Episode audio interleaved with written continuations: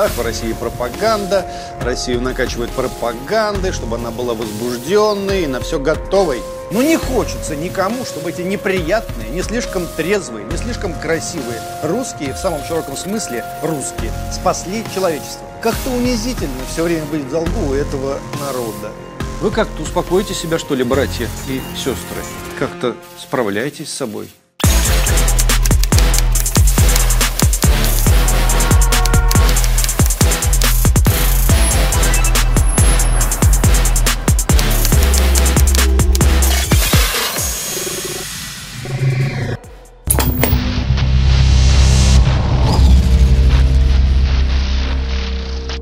Какая тема у нас постоянно на плаву? Тема про российскую пропаганду и российских пропагандистов. Об этом слышно с утра до вечера, об этом поют рэп-музыканты, об этом пишут самые популярные блогеры, даже самые популярные силиконовые блогерши об этом пишут. На это жалуются прогрессивные журналисты. Ах, в России пропаганда, Россию накачивают пропагандой, чтобы она была возбужденной и на все готовой. Для начала, собственно, в пропаганде ничего зазорного нет. Пропагандистские машины работали во всех обществах и государствах на всей протяженности истории человечества. И когда у костра собирались едко пахнущие воины в звериных шкурах, а поодаль костра стояли дети, подростки, а бард пел героическую песню про героическую победу и про ничтожных и убитых врагов, это тоже было пропагандой. Вообразите себе, что в ту минуту возле костра появился бы тонконогий, чуть фальцетящий человек, который вдруг закричал бы, прерывая слепого певца. Нет, все было не так завалили трупами противника. Это не победа, а поражение. Мы должны покаяться. И вообще лучше стариков накормите, чем вот эти глупые песни петь возле костра. Естественно, этого крикуна в этом костре и сожгли бы. Из времен нынешних мы должны отдавать себе отчет, что Илиада Гомера тоже пропагандистская книжка, которая рассказывает о событиях, имевших реальную подоплеку. И в том случае тоже мог появиться боевитый дурачок, решивший поставить Гомеру на вид, что он врет, а на самом деле все было не так. Попалось бы этому чудаку в руки Полтава Пушкина или Бородино Лермонтова, он опять бы за свое. Победа, бесие сплошное и пропаганда. Карл XII вообще мимо России шел, а сражение под Бородино мы проиграли. И Москву, кстати, сами сожгли. Вы только допустите нашего звенящего фальцетом перечитающего скептика в национальную историю, он там в своем неуемном стремлении к правде камня на камне не оставит. О пропаганде надо пояснить одну простейшую вещь. Сейчас расскажу об этом на простейшем примере.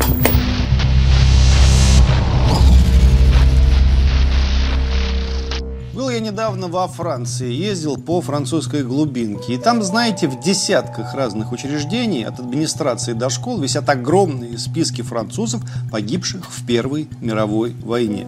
Везде и всюду на сотни имен. И в одном маленьком городке на сотни имен, и в другом, и в третьем. А по Второй мировой войне таких списков нету. Либо они совсем куцые, на 2-3 имени, но чаще вообще нет. И мне французы объясняют, вот мы, французы, говорят, они так много потеряли в Первую мировую войну, что во Вторую уже не захотели воевать. И это правда. А вот мы, русские, захотели. Но ведь у нас тоже была Первая мировая. И потери в Первой мировой были просто ужасающие. А потом была гражданская война. И длилась она не два года, а минимум четыре. И там тоже были ужасающие потери. А потом еще был ряд локальных конфликтов. И финская, и дальневосточная, и так далее, и тому подобное. А в перерывах были колоссальные стройки, тысячи, только вдумайтесь, тысячи предприятий были построены. Народ вкалывал, как оглашенный. И не только в лагерях, как тут нас учат, а сам, по собственной воле, с песней, с истинным энтузиазмом, над которым потом так старательно издевались местные остряки. Ах, как же так получилось? А как же так вышло, что народ не устал после Первой мировой и после гражданской не устал, а все 20 эти лет до Второй мировой отработал и отвоевал и ринулся в новую войну не в пример французам. А пропаганда, пропаганда всему виной и причиной. Подняли нас сюда, вот и меня, вот на эту, на трибуну. Партия! И советская наша власть.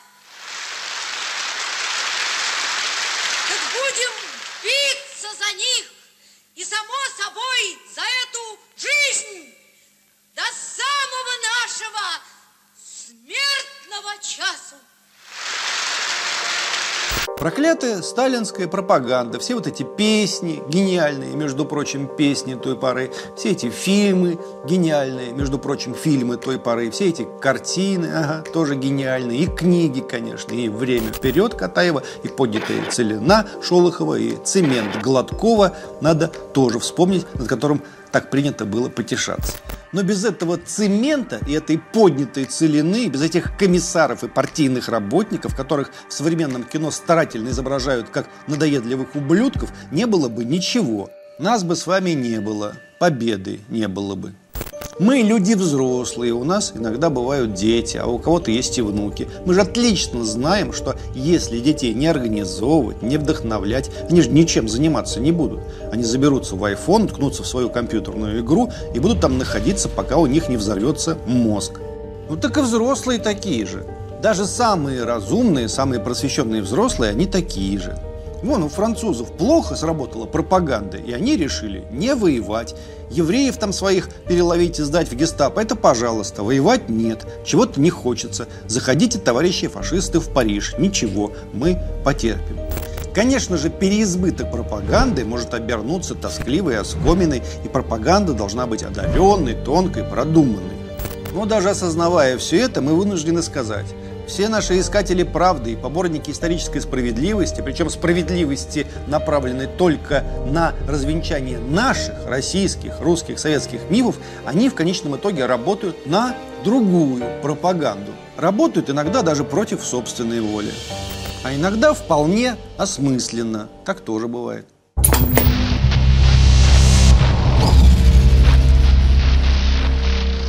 Не заметить того, что вокруг нас вне России происходит, невозможно, по крайней мере, образованным людям. Это юные рэп-музыканты, которые не на жизнь, а на смерть борются с Киселевым и Соловьевым, могут не читать американской, английской, французской, немецкой, а также австралийской и канадской прессы. А люди, которые организуют процесс борьбы с российской пропагандой, они-то в курсе, они все это читают, а периодически и сами в эти издания, так сказать, подписывают то про российскую тиранию, которая, как это Иоанна Грозного началась, так все и не закончится, то про то, что Сталин совместно с Гитлером лично морил Ленинград в блокаде. Впрочем, нет, только Сталин и морил, а Гитлер, напротив, хотел Ленинград освободить и людей накормить. То еще что-нибудь такое напишут. Но они на подпевках, конечно. А сольные партии исполняют лучшие голоса европейской, американской прессы. И никакой Соловьев, и никакой Киселев с ними не сравнятся, сколько бы не старались. Пасы подают различные политики европейские, а дальше идет лавина. Все давно знают, что это мы хакнули сайт Демократической партии и выбрали Трампа. Как почему? Почему? Потому что вы виновны в победе Трампа. Конечно, русский виноват. Не нашел парковку, русский виноват.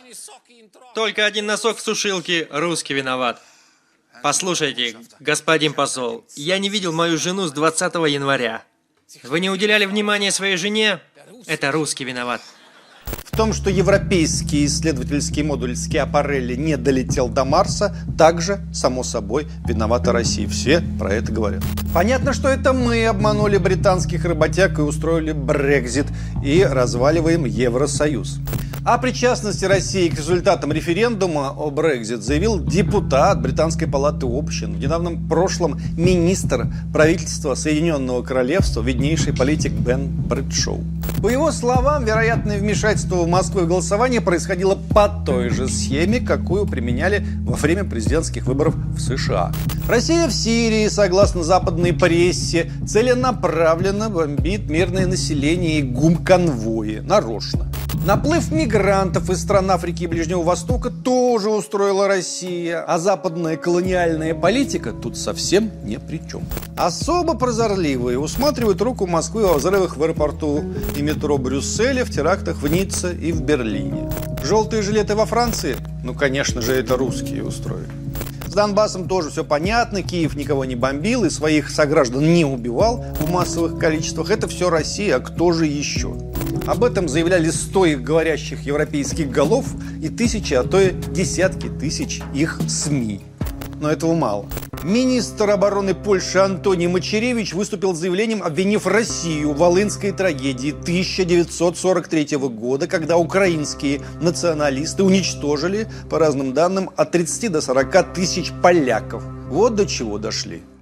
Эта тема Второй мировой войны, она нынче самая ходовая, взвинченная, важная. Они врут, врут, врут, врут про нее. Вот, например, цитата. Мы в Европейской народной партии не можем принять попытки Путина переписать историю. Хотя Советский Союз понес огромные потери в ходе войны, а его солдаты проявили героизм, нельзя отрицать, что пакт Молотова-Риббентропа привел к началу Второй мировой войны. Так заявил лидер объединенных системных правых европейских партий немец Манфред Вебер. Как будто немец Вебер не знает, что до пакта Молотова-Риббентропа с Гитлером нас заключали договоры уже все, кому не лень, и мы были в этом списке последними. Зачем они забывают это? Почему все это делается? По, как минимум, нескольким причинам. Вторая мировая – самая чудовищная война в истории человечества. Это апофеоз зла, жестокости, зверства, подлости. Европейский мир травмирован памятью о той войне. По той причине, что либо сам ее разжег и в ней участвовал. Ведь мы помним, что не одни немцы придумали и запустили эту мясорубку, а целый букет европейских и не только европейских просвещенных наций – а другие представители европейского мира, например, французы, не очень старательно, по крайней мере, на первых порах участвовали в уничтожении фашизма. Да и победители фашизма, по крайней мере, некоторые не слишком стремились поначалу принимать у себя еврейское население, как, скажем, Британия, и непринятых ими евреев убили. И вот от этой травмы всем хочется избавиться. А как избавиться? Да вот пусть Россия будет виновата. Но не хочется никому, чтобы эти неприятные, не слишком трезвые, не слишком красивые русские, в самом широком смысле русские, спасли человечество. Как-то унизительно все время быть в долгу у этого народа. Да и какой-то народ. Так себе народец, монголы какие-то, ни тебе немецкой выправки, ни польской стати, ни французских манер. А вот надо же, спасли скоты.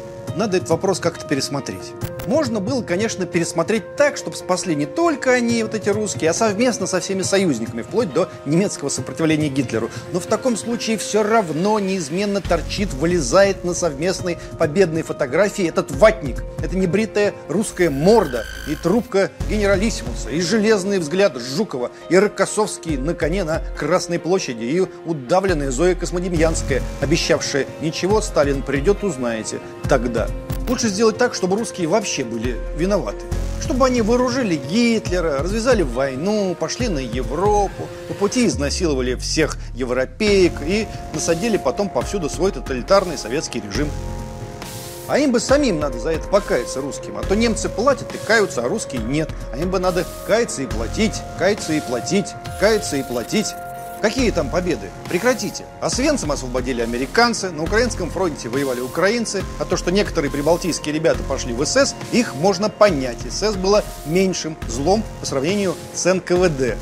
Да-да, меньшим злом. Вот хоть у Леонида Гозмана спросите. Он общался и с НКВД, и с СС. НКВД его расстрелял, а СС спасло. Так, кажется, было. Есть, наконец, и другая важная причина творящегося, и мы скажем о ней.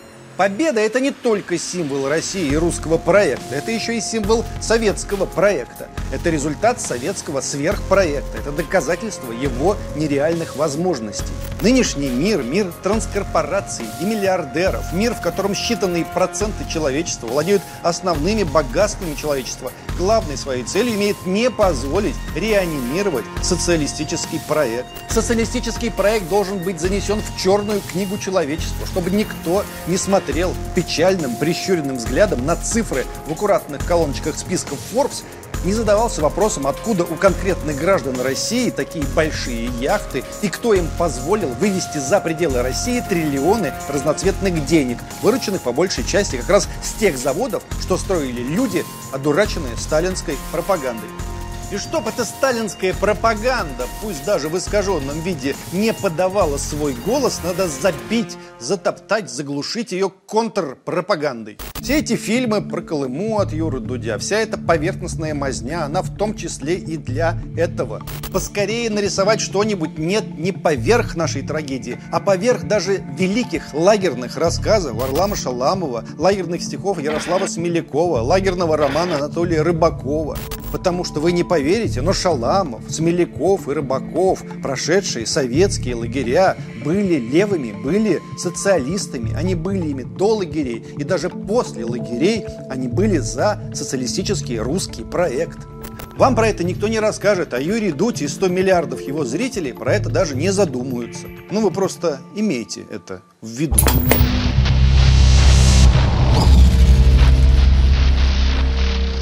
Увы, позицию коллективного, очень медийного и вполне себе бесстыжего в данном смысле Запада так или иначе поддерживают не только оголтелые квазилибералы в России и лично господин Гозман, но и самые отъявленные русские патриоты. Как же так, спросите вы? Ну вот так, ничего не попишешь. Ведь какая у многих наших патриотов позиция? Позиция такая. Сатана захватила Россию в ноябре 17 года. Сатана придумала бесовской социализм. Сатана нарочно развязала гражданскую войну, чтобы побольше убить русских людей. Сатана убила, сколько успела, но не насытилась. Сатана изнасиловала русский народ своей пропагандой. Сатана построила лагерную экономику. Сатана проспала начало войны. Сатана, сатана, сатана, сатана. И потом вдруг раз фокус, и те же самые люди вдруг говорят, в Отечественной войне русский народ одержал победу. А если Запад покусится на нашу победу, мы ему глаз вырвем. Не смейте прикасаться, аспиды. Блин, слушайте, а кто построил тысячи предприятий?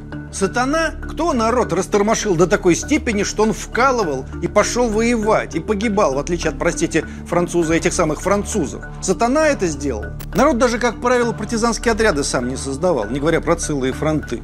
Их же создавали, прижмите уши, большевики, да-да, большевики. А кто выучил всех советских полководцев? Сатана? Да нет, в советских учреждениях они учились. И летчики тоже, и танкисты, и артиллеристы, и все остальные. Чей, в конце концов, флаг водрузили над Рейхстагом? Флаг сатаны, что ли? Да нет, красный флаг и водрузили. И если вы с этим флагом продолжаете бороться, то у вас, ну, что-то вроде шизофрении, ребята. Нельзя воевать и с лживым Западом, и с красным сатаной одновременно. Надо что-то одно выбрать. Вот замечательный документалист Феликс Разумовский в очередном интервью гневно говорит, что только ненормальные люди могут оправдывать советский проект. Пусть и Феликс как-то определится. Цитата из Феликса, чтобы не быть голословным. Историческую, национальную Россию большевики безжалостно и методично разгромили, а сегодня некоторые нас пытаются уверить, что этот разгром был некой новой русской жизнью, естественным продолжением русского поиска справедливости. По-моему, это похоже на шизофрению, говорит Разумовский. Ленин, предназначавший нашу родину в качестве полена для розжига мировой революции, с патриотизмом это можно связать только в сумасшедшем доме. Феликс Разумовский любит Россию и фильмы порой снимает интересные. Но чего он обзывается-то? Зачем? Кого он обзывает? Своих сограждан, которые до сих пор норовят красный флаг вынести то на 1 мая, то на 9, то на 7 ноября. Зачем он обзывает-то? Кого он обзывает? Есенина, Горького, Маяковского, Сергея Бондарчука, космонавта Гагарина. Кого из них? А Наталья Поклонская. Вот недавняя запись в ее блоге, активно растиражированная российскими СМИ. Разве вы до сих пор не понимаете, что самые кровавые ужасы случились в 1917 году? Тогда армии бесов и нечисти выписали смертный приговор великой стране. Считайте, Россию поставили к стенке отряды большевиков и расстреляли ее из винтовок. Все эти полоумные дедушки Ленина, извращенки Клары Цеткин и Роза Люксембург продвинули разводы, аборты и прочий левый бред. Браки теперь заключались не на небесах, а в кабинетах бюрократов. Чужие люди могли проводить товарищеский суд над мужем и женой, копаться в их личных делах, что сказал, как посмотрел, куда поехал. В пример Экс-прокурор Крыма привела фильм «Любовь и голуби». Она говорит, на этом выросли все мы. А если вдуматься, мужа отправляют одного на море. Почему не женой, не с детьми? Партия сэкономила. И итог. Расфуфыренная дура уводит его из семьи. А все от того, что Вася и Наденька просто не знали, что такое настоящая любовь и ценности семьи. И вывод от Натальи Поклонской. Надо отказаться от духовного наследия бесов и убийц. То есть советское общество тотально консервативно, исповедовавшее практически патриархальные ценности, прославлявшее материнство. Вот оно наследие бесов и убийц. И Владимир Валентинович Меньшов, великий советский режиссер, оскароносец, проводник этого самого сатанизма, видимо. Расфуфыренные дуры, они ведь только в Советском Союзе вестимо уводили мужиков. При батюшке-царе никогда такого не было. Тогда все браки заключались на небесах. В кабинеты никто не ходил. Нет, мы навсегда благодарны мужественной и прекрасной девушке Наталье Поклонской за крымский ее героизм. Но что вот это такое? Допускать возрождение и существование параллельной идеологии нельзя.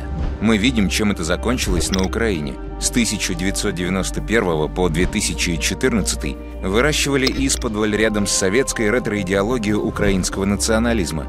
В конце концов, бандеровщина одолела советскую идеологию, набросилась на нее и свернула ей шею.